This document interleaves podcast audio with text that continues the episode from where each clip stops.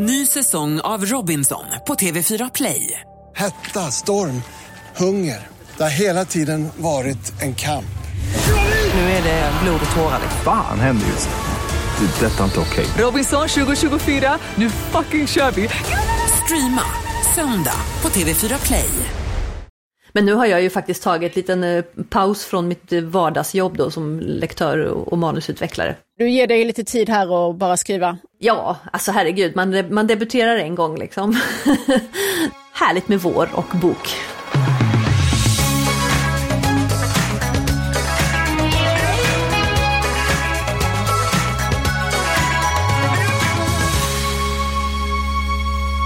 Hej, Lisa Tallroth heter jag och det här är Pocketpodden avsnitt 92. Och hur många gånger har vi mörkrädda inte fått höra att mörker är inget att vara rädd för? Alva, som är huvudperson i Kristina Agners debutroman, hon går till en, om ni frågar mig, naiv terapeut som uppmanar henne att gå sina rädslor till mötes, in i mörkret bara. Men tänk om det ändå finns någon där ute i den småländska sensommarnatten som vill illa.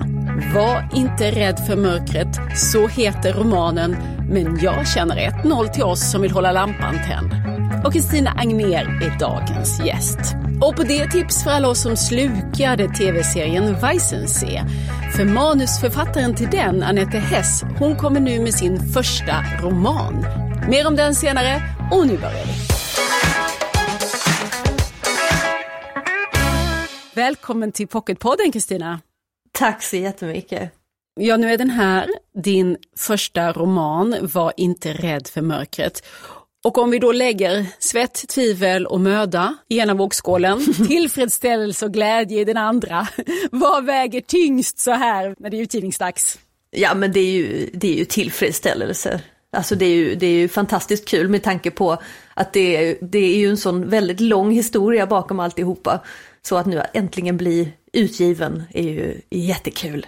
Och dessutom att få vara med i Pocketpodden. Det har ju eh, lyssnat på i stort sett alla avsnitt genom åren så det är ju jättekul. Det blir jag glad att höra att ja. du är fan av podden. Jo, det är alla är ju nyfikna nu på vad den handlar om, så jag ska börja med att kort berätta det att mm. den utspelar sig i utkanten av ett litet småländskt samhälle, Tosseboda. Och här står granskogen tät intill det släkttorp som Alva hastigt får ta över när hennes mamma oväntat dör. Alva kommer då ner från Stockholm till denna för henne främmande värld och det står ju ganska snart klart att det är något som inte stämmer med mammans död. Och det står också klart att det finns fler familjehemligheter i stugorna omkring. Ja. För vad hände egentligen när Alvas mormor försvann 1965? Precis. Så det är en spänningsroman som du har skrivit och eh, du sa det var en lång väg dit. Hur ser förspelet ut till den här romanen? Ja, alltså just i själva romanen eh, dök idén upp för några år sedan när jag satt vid insjön i Småland. Vi har ett litet, just ett båtmanstorp i Småland. Och så satt jag vid sjön där och jag hade precis skrivit klart ett tidigare manus eh, som jag kände direkt att nej, det här, det här var roligt, men eh, det här var inte den boken jag vill eh, skicka in till förlag eller satsa på eller så. Eh, så vad ska jag skriva nu? Och så satt jag där och solen sken och det var en helt fantastisk just sensommardag i augusti. Och så damp ja, men idén ner nästan från ovan om att jag naturligtvis ska skriva med Småland som kuliss. Det kändes helt plötsligt helt självklart. Och tidigare hade jag skrivit i helt andra miljöer och i andra års, århundraden till och med. Och nu så bara insåg jag att nej men det är väl klart att jag ska skriva någonting som utspelar sig i Småland. Och berätta, berätta lite om ditt Småland då, som, vad är det för, för Småland som du vill skriva om och har gjort? Det är ju både det vackra Småland och det mörka Småland. För Småland är ju, det är ju väldigt mycket granskog och det, det finns mycket mörker där uppe. Eh, samtidigt som det är en helt fantastisk miljö som vi svenskar kanske ibland, jag vet inte, lite grann glömmer bort. Vi tar den för givet på något vis, den här fantastiska miljön. Alla de här vackra insjöarna och de små söta stugorna. Och sen så är det tyskar som kommer hit och besöker oss istället eh, och hyr våra stugor. Så, så det blir liksom, det är lite både och kan man säga. Och det var väl just mörkret på något vis som, som var det som eh, gjorde att jag började tänka på just en spänningsroman. Sen så har jag ju alltid haft spänning som min grej. Så att själva bakgrunden till hela skrivandet, det började ju när jag eh, var väldigt liten. Alltså jag har ju alltid sprungit runt och, och burit runt en massa historier i huvudet. Redan jag, innan jag ens kunde skriva. Eh, och jag var ganska sen faktiskt med att lära mig att läsa och skriva. Men jag hade fortfarande idéerna i huvudet, så jag sprang runt och bar på dem. Och sen så har jag, alltid, jag har alltid skrivit, kan man säga. Jag har alltid haft en bok på gång. Mm. Men du utbildade dig till socionom och jobbade i det yrket ett antal år och sen har du jobbat med text som eh, lektör och redaktör och, och manusbearbetare för andra författare. Ja. Nu är du, fyller 40 år va? Ja, i sommar. Även om du alltid har velat skriva så har det tagit sin tid innan du kom så här Absolut, långt. absolut. Alltså, um... Nej, men jag, är ju, jag är ju också väldigt fascinerad av människor, mänsklig psykologi och mänskliga relationer. Alltså hur människor relaterar till varandra. Så det, känns, det kändes ganska givet att jag skulle bli just beteendevetare och socionom. Jag jobbade nästan sju år som socionom med flertalet olika saker, som kurator, socialtjänsten framförallt. Men med tiden så inser jag att nej men jag, jag har ett alldeles för kreativ drag. Och det, det gjorde sig påmint hela tiden, det här behovet av att pyssla med böcker istället. Och ganska eskapistiska berättelser. Och det sociala arbetet är ju precis tvärtom. Det är ju bara verklighet. Och en ganska rå verklighet. Du låter ju Alva vara socionom, din huvudperson i boken. Ja. Hon kliver ju in i den här bygden, den här, eh, det är utkanten av ett, lite, ett samhälle, det är inte riktigt en by utan det, men det är husen som ligger där i skogen och det finns eh, det finns släktingar och det finns människor som eh, har känt hennes familj länge men kanske inte henne då eftersom hon har bott i Stockholm och hon dyker in här. Och eh, hon förstår ju snabbt att det finns mycket här som man inte vill prata om.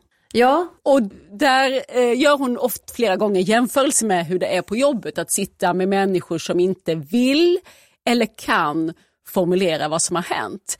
Och att hon istället måste vara den som försöker sätta ord på det outtalade.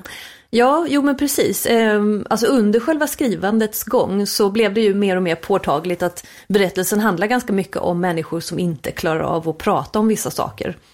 Ehm, att man undviker och parerar och vill prata om annat och konsekvenserna av det. Och det har nog både att göra med min fascination just för att, att möta just det där mörkra och det är väl det som vi socionomer har en, en eh, förmåga att göra, att faktiskt gå lite rakt på sak och eh, våga sätta ord på det hela. Det är väl det som gör att eh, Alva får ett antal utmaningar under vägens gång. Eh, för att folk inte riktigt klarar av ändå att prata om saker. Ehm, och det har ju, det förstår ju jag själv också, att det har ju att göra med min egen bakgrund. Hur då?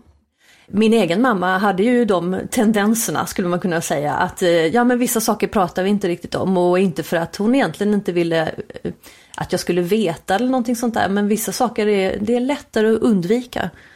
Um, och då blir det också så att när en människa dör, nu dog ju min mamma för 15 år sedan i år ganska exakt eh, i cancer.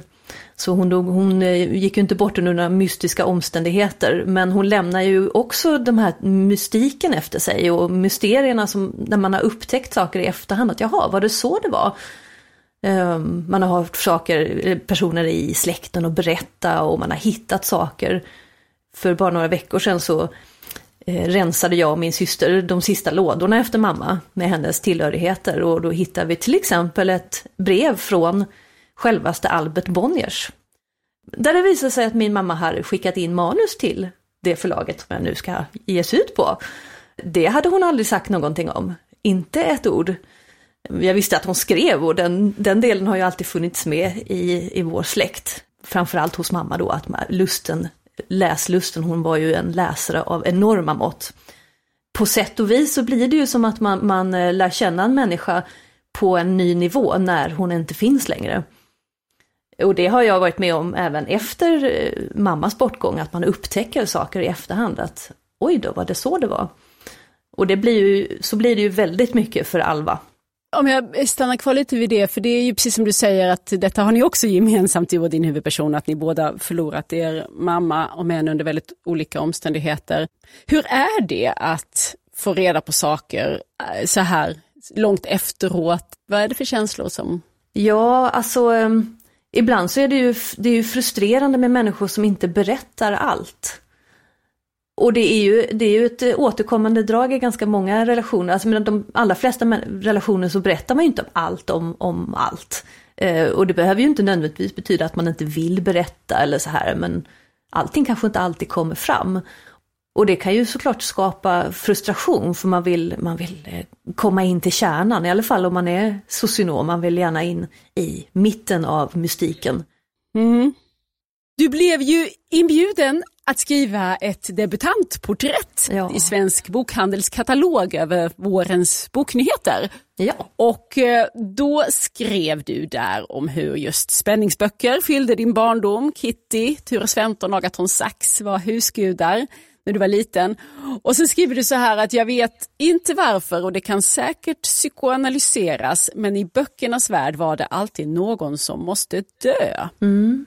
Och sen gör du själv kopplingen faktiskt till det som du har pratat om nu och du skriver att i verkligheten var ju min största skräck att någon skulle dö och precis så blev det. Och eh, nu, nu vet jag inte riktigt hur jag ska knyta ihop det här så du får hjälpa mig men jag anar ju ändå att det finns någon eh, koppling här. Döden och sorg ja. är ett ämne man kan närma sig på många olika sätt. Ja, alltså jag tror att eh, min stora fascination just för spänningsgenren ligger nog väldigt mycket i det där att det är skönlitterärt. Och naturligtvis så tar man ju väldigt mycket från verkligheten och, och stoppar in lite varstans efter behov. Men det är ju, det är ju skönlitteratur och till, på slutet så får man ju den där lösningen som man liksom aldrig får i verkligheten, eller oftast inte får, eh, om någon beter sig på ett visst sätt. Eh, så är det ju långt ifrån alltid man får den här konkreta förklaringen till varför gjorde hon så och varför, varför blev det så för honom. Men i skönlitteratur så får man ju man får ju verkligen möjlighet, både som läsare och, och som författare, att, att eh, utforska hur det egentligen låg till.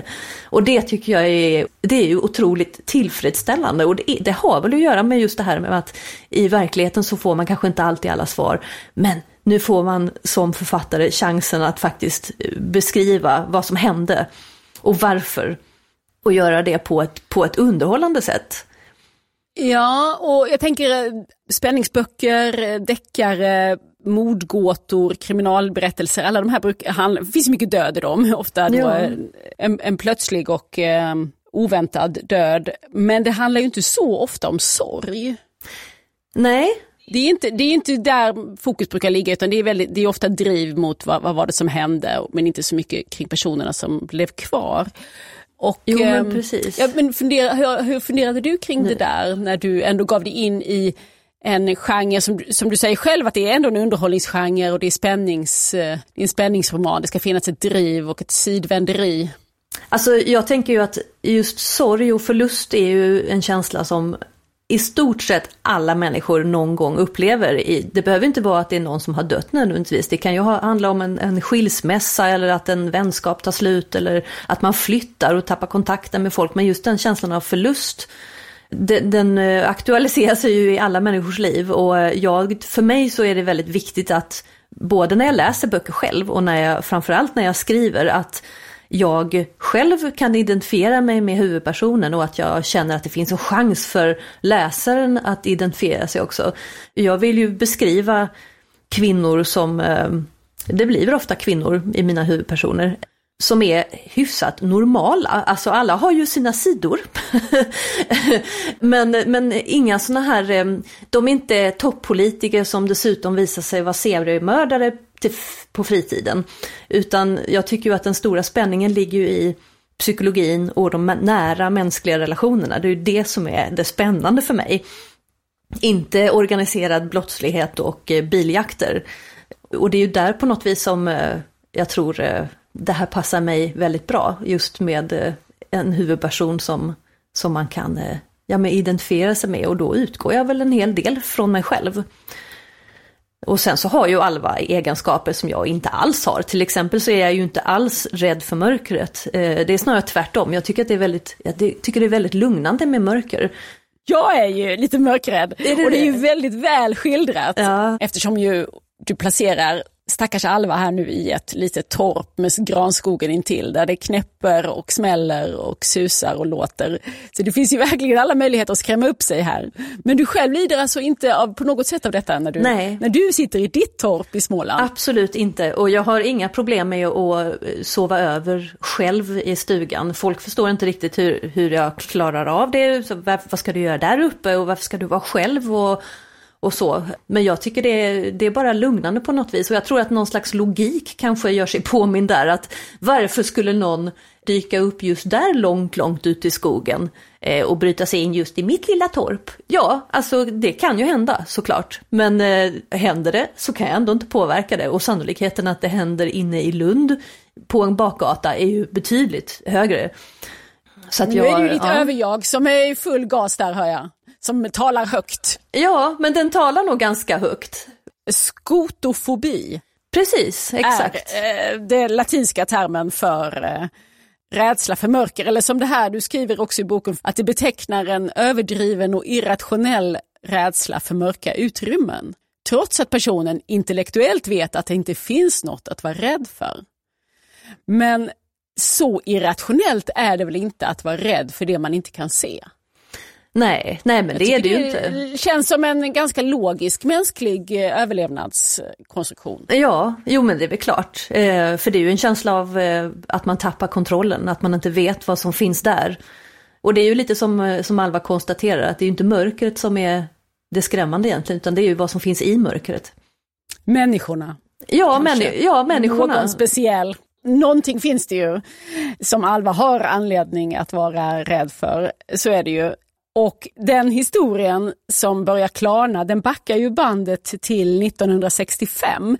Du varvar kapitlen här så att det finns ett tidsplan i boken som helt enkelt är 1965 när vi går tillbaka till vad som hände i, i den här byn då. Och hur kom det sig att det blev 1965 och vad, hur har du gått tillväga kring att gestalta den tiden? Ja, alltså först och främst så är jag ju historieintresserad. Jag tycker det är väldigt kul. Och, eh, Just ni- 60-talet fascinerar mig. Det är en väldigt intressant tid. Varför då? Det handlar väldigt mycket om stämning för mig. Alltså den här atmosfäriska känslan och stämningen, det, den finns ju inte bara i naturen utan den finns ju även i, i olika tidsperioder. Med olika typer av kläder och sätt att uttrycka sig och historiska händelser. Och sätt att leva. Alltså eh, den kvinnan i boken som försvinner då en höstkväll 1965, hon är ju hemmafru. Så hon har ju inget annat yrke. Så det var ju också väldigt intressant att stiga in i, i en, eh, en kvinnoroll som jag inte alls eh, kan, kan känna igen mig i eftersom jag alltid har jobbat och haft flertalet olika jobb och, och så. Och hon, eh, ja, men hon tar hand om barn och hon tar hand om den lilla gården och torpet. Och hur gick du tillväga för att fånga tidsfärgen som du har i de här kapitlerna? Ja, eh, bra fråga. Alltså, eh, ja, men jag tror att det handlar väldigt mycket om att man måste se en bild framför sig. I alla fall så funkar det nog så när jag sitter ner och skriver, att jag ser en, en väldigt tydlig bild framför mig. Och då är det ju saker som finns på 60-talet. Man kanske satt och, och löste korsord, det gör man ju idag också naturligtvis. Men samtidigt som man löser det här korsordet så kanske man sitter och röker en cigg. Eh, och det kanske man också gör idag. Eh, men kanske inte riktigt lika ofta. Och man har kanske inte hornbågade glasögon, alltså de här små detaljerna som jag älskar med 60-talet. Ja, de, man pillar in dem vid väl valda tillfällen.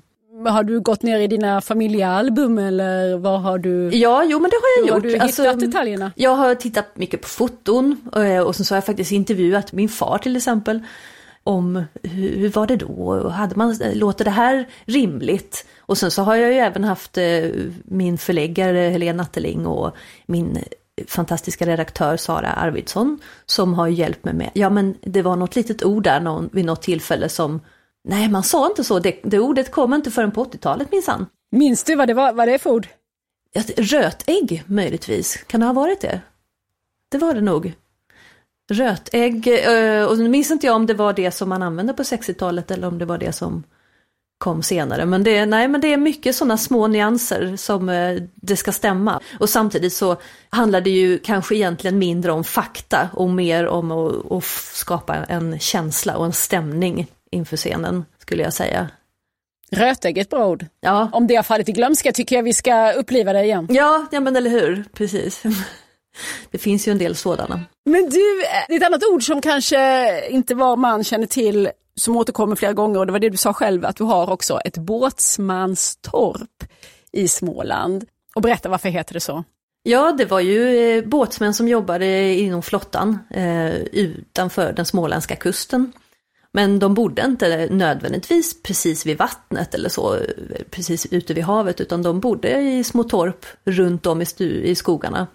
Och jag tror att de fick de här små boendena till sig från staten. Det var deras tjänstebostad helt enkelt. Och det finns massor med, ja det finns både båtsmanstorp och så finns det ju andra vanliga torp. Så det är lite svårt att veta vilket torp som är båtsmanstorp. Men vårt är tydligen det, uppe i Småland. Ja, det handlar väl mer om om det hade den funktionen än om exakt hur huset ser ut. Ja, precis. Det är ett helt vanligt hus egentligen, eller torp då. Och du har ett eget sånt, precis som Alva. Ja, precis. Hela min mammas sida av släkten kommer därifrån helt enkelt. Vilken del av Småland är det som du är? Ja, det är ju... Som ditt hjärta klappar extra för? Ja, sydöstra delen är det ju. Och, eh, men sen så är ju Tosseboda är ju en, en fiktiv by. Den har ju sin förebild så. Eh, men den är ju helt fiktiv. Och vilken är förebilden? Ja, det är en liten eh, by i sydöstra Småland.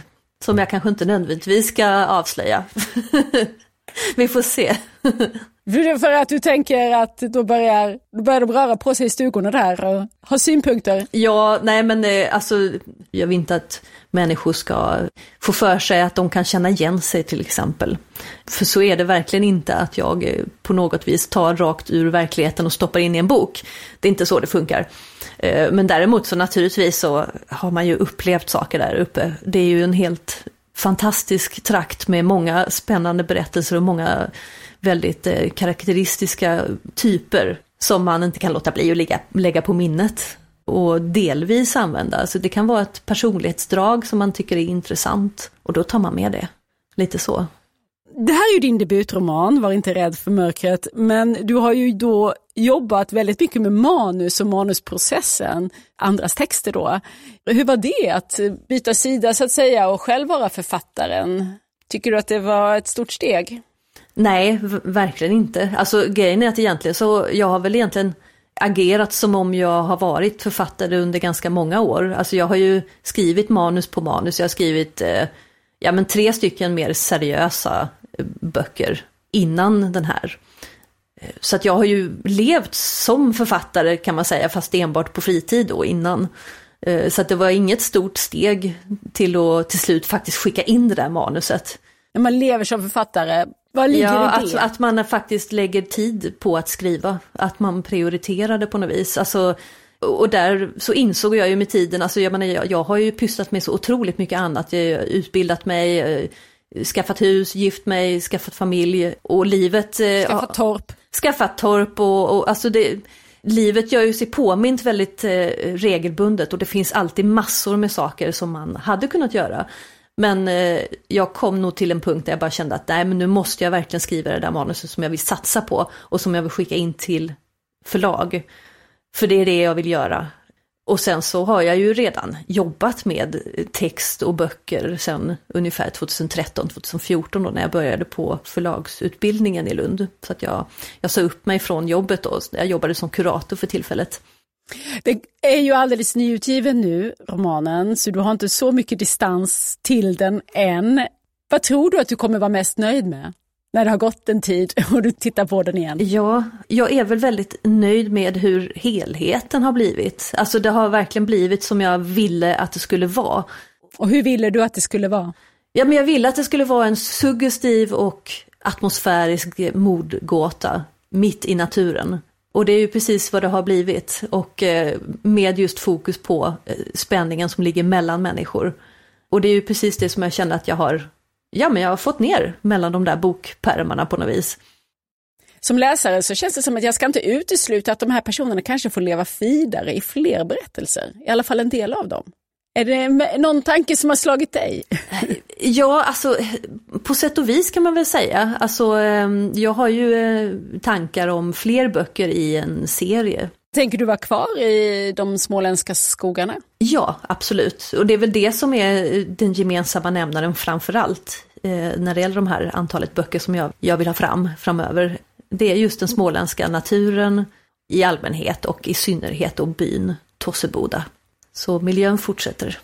Och eh, vi börjar med att eh, bekanta oss med din värld i debutromanen Var inte rädd för mörkret som nu ligger alldeles nybakad här framför mig. Tusen tack Kristina Agner för att du vill vara med i Pocketpodden.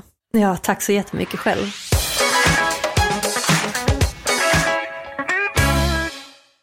Nu om en roman som väcker mitt intresse när jag fattar att det är samma författare som låg bakom tv-serien Weissensee. Såg du den? Den gick på SVT för en tid sedan. Handlar om en östtysk familj och höjdare inom Stasi innan, under och efter murens fall. Annette Hess heter den här författaren. Tyska huset heter hennes första roman och Johanna Hägerström är förläggare här i Sverige på Albert Bonniers förlag. Ja, Johanna, man anar ju var den här romanen utspelar sig, men du får berätta, vad är det för historia? Ja, men precis. Annette Hess, hon är ju manusförfattaren bakom Weissensee och hennes debutroman, alltså jag tycker att den är lite grann som att läsa en riktigt spännande, bra driven tv-serie. Lite som Weissensee eller svenska Vår tid är nu? Den här romanen, Tyska huset, utspelar sig på 60-talet i Frankfurt under de så kallade Auschwitz-rättegångarna som skedde då. Och huvudpersonen är en ung kvinna, Eva. Hon är tolk och hon blir eh, inkallad för att tolka från polska under de här rättegångarna. Det blir verkligen ett liksom, ögonöppnande för henne, för hon är, hon är en, en ung tjej som är ganska naiv, lever ett rätt så vanligt liv, väntar väl framförallt på att fästmannen ska fria ungefär. Och hon var ju barn under andra världskriget och tredje riket, så hon har ärligt talat inte tänkt så mycket på vad var det som hände och hur påverkar det oss idag?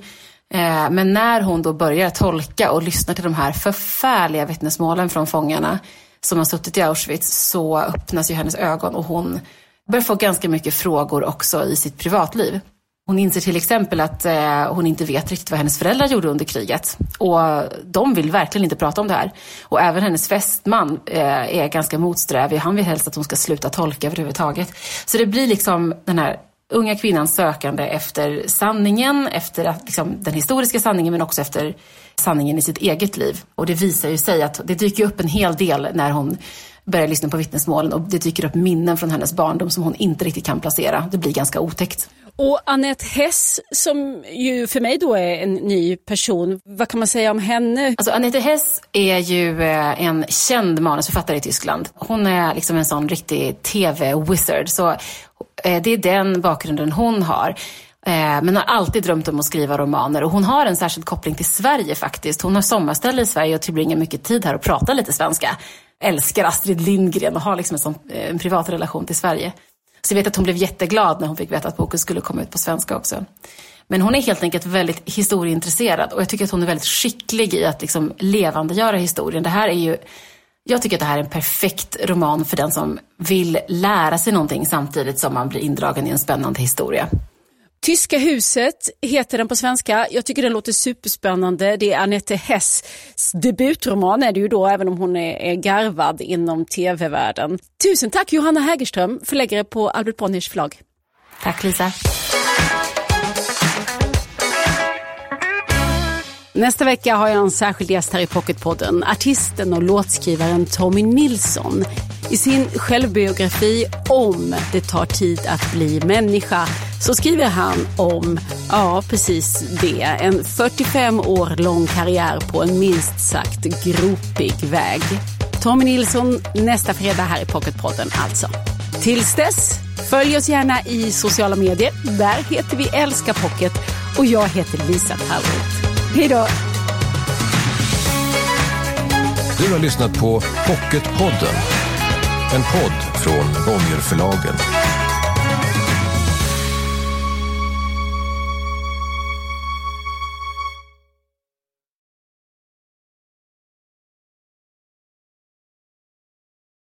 Ny säsong av Robinson på TV4 Play. Hetta, storm, hunger. Det har hela tiden varit en kamp. Nu är det blod och tårar. Fan händer just nu. Det. är Detta är inte okej. Robinson 2024, nu fucking kör vi! Streama söndag på TV4 Play.